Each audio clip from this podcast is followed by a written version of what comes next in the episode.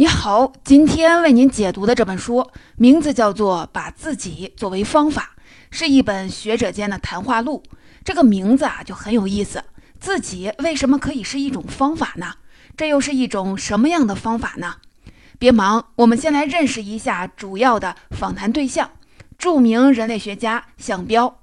他生于一九七二年。在上世纪九十年代的北京大学，项彪是一个有传奇色彩的明星学生。他在本科阶段就做出了学术水平很高的北京浙江村调查，受到了国内外学术界的重视。这样的成绩也让他免考进入牛津来读博士。毕业以后，留校担任牛津大学的社会人类学教授，做世界人口流动和社会问题的研究。他现在的职务是德国马克思普朗克学会的社会人类学研究所所长。这个马普学会，我得为您介绍一下。它的前身是德国的威廉皇家学会，涵盖各个科学领域，有一万两千名研究员，拿过三十二个诺贝尔奖。这样一位世界级的学者说出来的话，是不是全是术语，不好懂呢？不是的。这也是这本谈话录的特殊价值。和他对谈的是他的北大学弟、作家、青年学人吴奇。在这本书出版的几年前，我就一直关注吴奇的这场旷日持久的访谈。他放下自己的写作和研究，投入口述历史似的深度的访问。因为有一个很高的目标，要在这场历时几年的马拉松式的对话里，和项彪一起互相激发，用冷静温和的眼光审视当代中国的许多难题，从具体的现象里梳理出一套方法来。从这本书的反响来看，它的目的已经达成。对于当下来说，这本书正在发挥着一种方法论的意义。他用灵活的形态做出了一种思想示范。告诉我们如何卓有成效的对话，如何用诚实、好奇而又敏锐的方式去理解他人、理清自我。正如吴奇所概括的，要对沿途遇到的问题有狩猎般的决心和精确，在思想和实践之间来回的摆渡，参与创造周围的小世界。在这本书里，向彪说话既诚恳又直接。等到他切入问题时，我们看到他就用明明白白的语言来展现敏锐深邃的思想，能用大白话把大道理说清楚，是一种通透的思想风度。表面上看，这是几次按时间排列的长谈，背后就这样一条关于方法的主线。我下面的解读就来为您呈现他的这套观察世界和思考问题的方法。这种方法既在学术精神中，又在学术规范外，每个人都可以学会和用到。我下面的讲述就主要锁定这个方法。首先，我们为什么需要把自己作为方法？项彪把自己方法的精神资源称为“乡绅精神”，这又是什么意思呢？另外，项彪强调一种看问题的方式，叫图景叙述，图像的图，景色的景，这又是什么意思呢？我们先来说说什么叫把自己作为方法。方法可太重要了，你一定有印象，庄子里有一个著名的典故，就是他和他的朋友惠施争论：“子非鱼，安知鱼之乐？子非物，安知物不知鱼之乐？”在这场抬杠马上就要演变到无休无止的时候，庄子叫停了，说了一句话：“请寻其本。”意思是咱俩不要再念绕口令了。我们来追本溯源，重新观察和定义问题。在关于中国现实问题的争论里，停下来，请寻其本之后，我们常常发现，很多时候也是在抬杠。大家以为在争论问题，其实是在争论方法。好的方法能用简洁的方式把真实和解决途径呈现出来，坏方法就像是某类医生，只能治疗他发明出来的疾病，制造的是假问题。香彪认为，今天明确的科学分析方法已经彻底工具化了，很多东西放到计算机里运行一下，结果就出来了。那人该干什么呢？人要建立自己思考和处理问题的方法。他所做的事情不是教你方法是什么，而是让他的想法成为孵化器，激发读者建立内在的思考工具。我觉得一套理论的价值不在于新不新，也不在于深不深，更不在于正确不正确，而是在于能不能形成启发，调动起新的思想和新的行动。我听吴奇讲，牛津大学对向彪老师的一个期待是不一定完成多少论文、开多少门课，而是在校园里多去和同事、学生们去聊天儿。因为他们的思考特别的鲜活，特别有启发性，常常跳过那些艰涩的理论，把问题表达的更加清晰直白。而向彪却老实的说：“那是因为我不知道那么多的理论，我在理论方面欠缺是很严重的，我的阅读量很低。出国以后，我发现自己对文献的处理能力是低于博士生平均水平的。”更不用说在老师里面了，所以我才一直用这种方法搞研究。别人还以为我是水平高，故意不用现成的理论框架，其实是我不知道。这也是我会待在牛津的原因，因为去其他的学校，我可能比较难找到工作。我打算用未来的二十年好好的补补课。我们真是很难见到哪个成名的学者会这样揭自己的老底儿。但是我们也知道了，向彪就是这样一路不用固化理论，把自己的直接观察和思考作为方法过来的，而且同样把学术研究做到了世界水平。这本书也是他从个人经历切入，以自我的困境作为起点，挖掘和呈现他的思考方式，对中国问题做出不一样的分析。下面我们就来说他以自己作为方法的第一个关键词——乡绅精神。向彪说：“我是一个温州人，就像那些做打火机的，比起表达观点，我更在意怎么把这个打火机做出来。他把自己的这个打火机里的燃料，也就是思想资源，称之为乡绅精神。乡绅这个过去的词儿，您应该不陌生。我在解读老一辈社会学家瞿同祖的一本《清代地方政府》时说到过，他们有旧的科举功名，住在当乡本土。”和政府共同管理地方事务，好的乡绅对地方社会是有很大贡献的，在历史上甚至是主要的文化支撑力量。向彪读的温州中学是民国时候当地一位老乡绅创办的，教师阵容豪华，有朱自清、郑振泽。说起来，这是古代江南的文化传统，各地都有士绅主持的书院。进入民国，中学是地方上的最高学府。沈从文的岳父张武龄也是新式的地方教育家，他几乎把所有的财产都投入了苏州的中学教育。他们这么做就是出于乡绅精神。他们是有知识的人，但不同于现代的公共知识分子，也不同于行业专家。他们的志向不在外界，不在全人类，而是经营管理好自己这个小小的宇宙。他们不太渴望被外在的系统认可，写的东西会不会流传，对他们来讲意义也不大。重要的是把自己的小世界弄明白，把自己区域里的问题啊管好。乡绅精神是一种自主精神，也就有了自己的思考方法。我们还来说向彪，他从小在外公家长大。外公的父亲是过去的乡绅，他注意到外公有一种落魄贵族似的思想方法，和邻居们格格不入。他对新社会不是简单的排斥或者是赞扬，而是有独立的评论，有理性的距离感。他还会用概念和道理去评价邻里事物，给每件事儿定出一个意义和道德判断来。按说这是管理者、调停者的视角，所以他才叫做落魄贵族。只是他那时没这个地位了，没有乡绅地位不要紧，乡绅的思考方法还在，就是对自己所在的这个区域关心、有责任感，同时对大体制也有相当的理解，知道如何调和。在今天，他们可能是当地的干部，是致富带头人、乡镇企业家，也可能是普通的老百姓。你可能觉得说了半天乡绅方法，不就是充分发挥当地群众主观能动性吗？有什么新鲜的呢？还是不一样。这关乎中国的一个大问题，这个问题也是向彪一直思考的课题，就是中心和边缘化的问题。我们来看当地群众这个说法，就是带有从中心看边缘的视角。向彪解释，这就是问题的关键所在。今天我们对社会的印象是，人和资源都倾向于从边缘流向中心。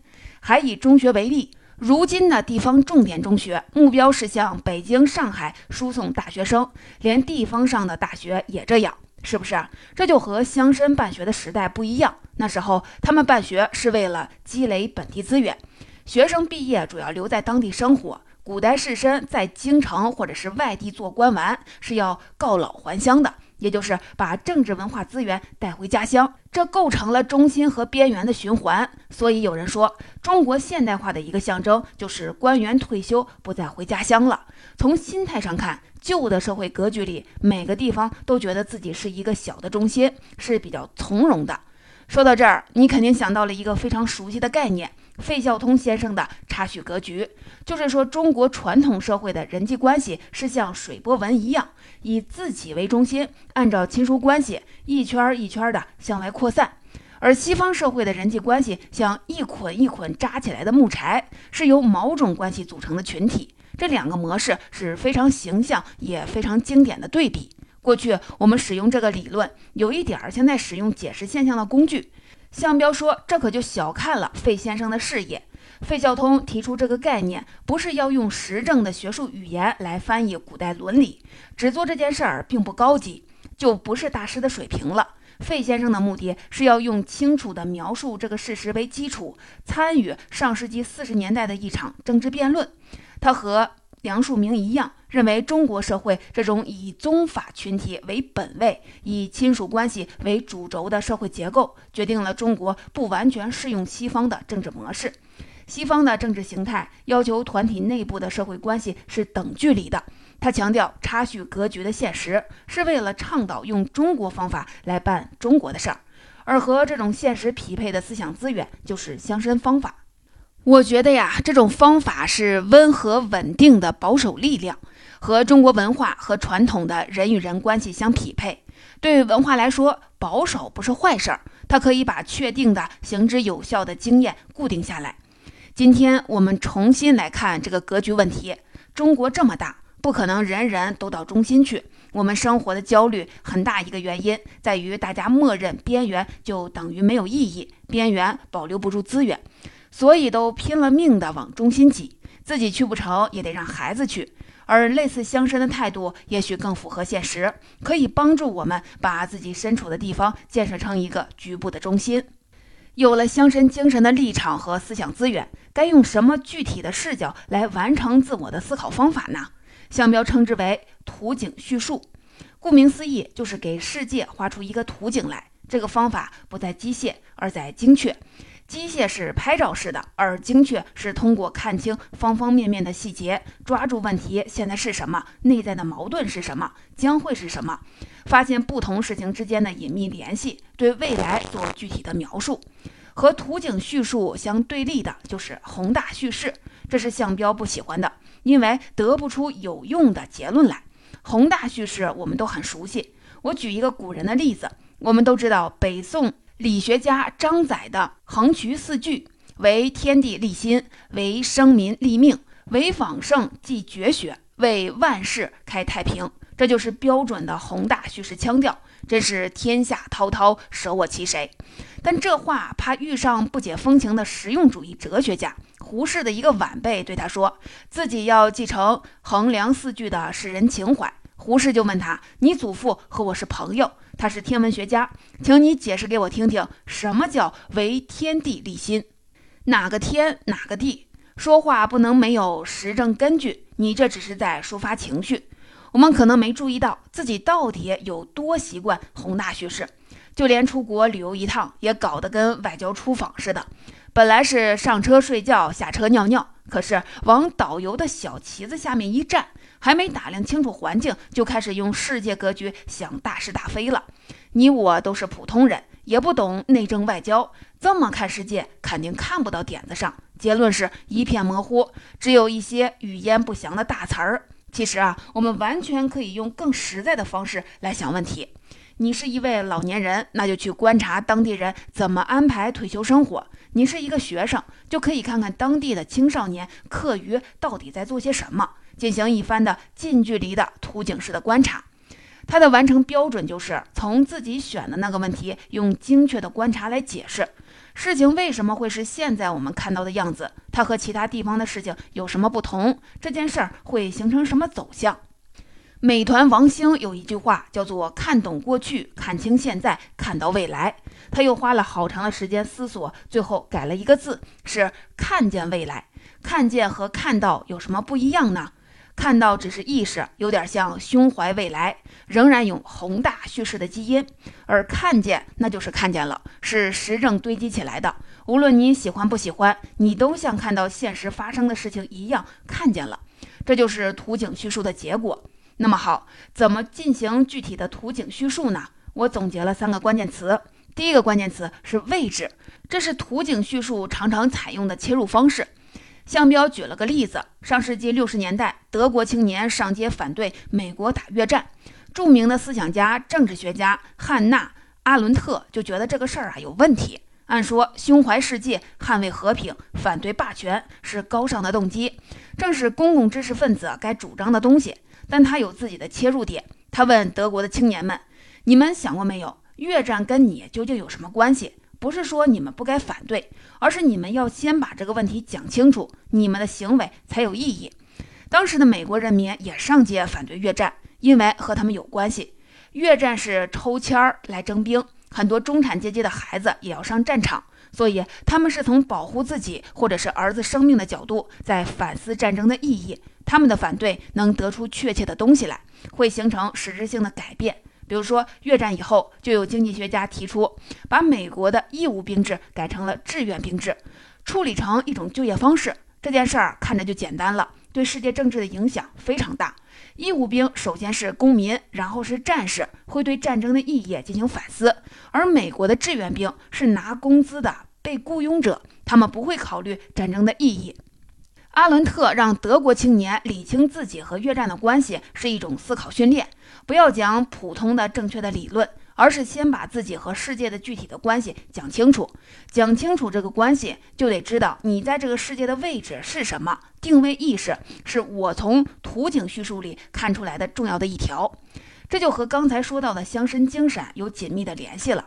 今天的乡土概念和过去是不一样的。在当下世界，孤立封闭的乡土已经发展不出真正的文化来了。现代的乡土意识，前提是知道自己是在全国甚至在全世界的位置到底在哪里，该怎么经营这个位置。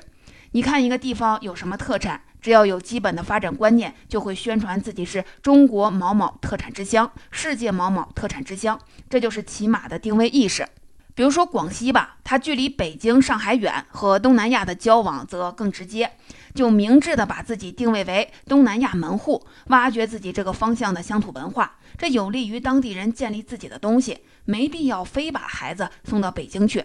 还比如日本西南部的福冈，距离东京远，是一个对角线，它也不用和东京的关系来定位自己。而是通过更近的青岛、韩国来定位，把自己想象成东亚经贸文化的交汇点。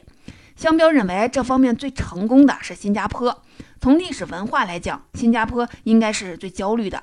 他没有条件从历史民族的角度去谈问题，但这也让他回避了宏大叙事。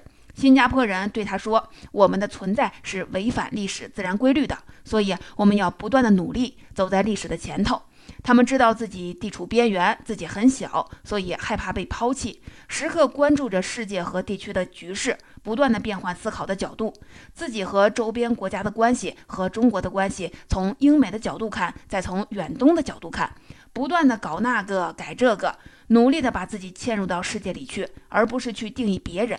新加坡解决问题的水平，世界有目共睹。如果说位置是一种空间思维，第二个关键词就和时间有关了。香标称之为距离感，也有很多的学者称之为历史感。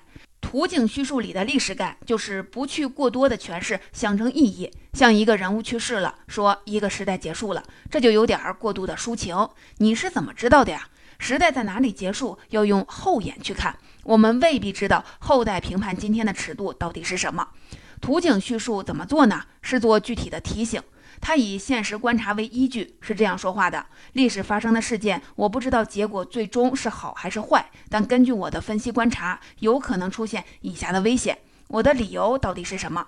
图景叙述也会尝试解释历史，但他更承认历史可能是很多偶然因素造成的。首先要做的是以当下的经验和道德原则提醒人们可能的危险在哪里。我们要做哪些准备？图景叙述中的历史不像气象学，更像是天气预报。运用图景叙述的观察法，还有第三个关键词：分配权重。图景叙述建立在实证观察之上，而现实是复杂的，人是有遮蔽性的，观察者再专业，也可能会被带着走。比如说，向彪从学生时代开始做北京浙江村的调查，和浙江村的这些老乡交情很深。他越细看，发现情况越复杂。比如说，商户们的市场要改建，要去谈拆迁补偿，商户发起申诉，是真的愤怒，还是觉得闹一闹能快点的解决问题，还是要增加讨价还价的筹码呢？商户选出来的代表是在成代表前后心态也不一样了呢？他去谈条件时，可能会说：“你给我多少，我去摆平那些商户。”而商户们也会想出控制这个人的办法。这时，如果观察和研究不分配权重，就会把自己搅和进去了。所谓分配权重，就是事先把复杂的情况列出来，分出来哪些占主要因素，哪些是次要的。人类学家搞田野调查，常常会事先的建立量化图表。研究者更关注的问题，不是通过忧国忧民的阐述，而是描述中把权重加进去，这样论述起来才立体，才有说服力。把自己作为方法这本书，我们就读完了。我们一起来回顾一下。在这本书里，人类学家向彪诚恳地分享了他的思考方法，目的是把自己作为孵化器，激发我们以自己为方法，建立内在的思考工具。他的思想资源是乡绅精神，就是把本地的活生生的文化摸得很熟，形成了一种自己的叙事方式。这基于他对中国中心和边缘化问题的思考，从中我们也对费孝通的差距格局理论有了新的理解。这种思考的方法强调图景叙述，通过看清方方面面的细节，抓住问题现在是什么，内在的矛盾是什么，将会是什么。在这种观察中，人要找清楚自己的位置，保持距离感，为每件事物分配权重。最后来说说我对把自己作为方法的理解。我觉得，如果把这种态度迁移到读书，称之为速读，不是迅速的速，是朴素的速，就是拿到了一本书，不带自己的观点，抛开预设的东西，先读了再说，读完再回头思考，用自己积累的东西去分析对比。有一些学者对校标的观点有异议和批评，用了很多倾向性的词儿，我觉得站队不重要，还是那句话。重要的不是他对不对，而是他有些看法我没想过，我有了启发。脑袋长在自己的肩膀上，别人看问题和我不一样，我为什么就要大动肝火呢？向彪在书里也发问：遇到问题是先愤怒还是先 好奇呢？是尽量的温和的把事情描述清楚，还是直接的去判断呢？这就是一种能不能把自己作为方法的体现。社会文化现象自然比书更难读，也就更需要自己的观察和思考方法。它能帮助我们确定自己在时空中的位置，平衡当下的行动，对自己的思想和行动做出优化。用向标的话来说，真正的英雄不是改变世界，而是改变自己生活的每一天。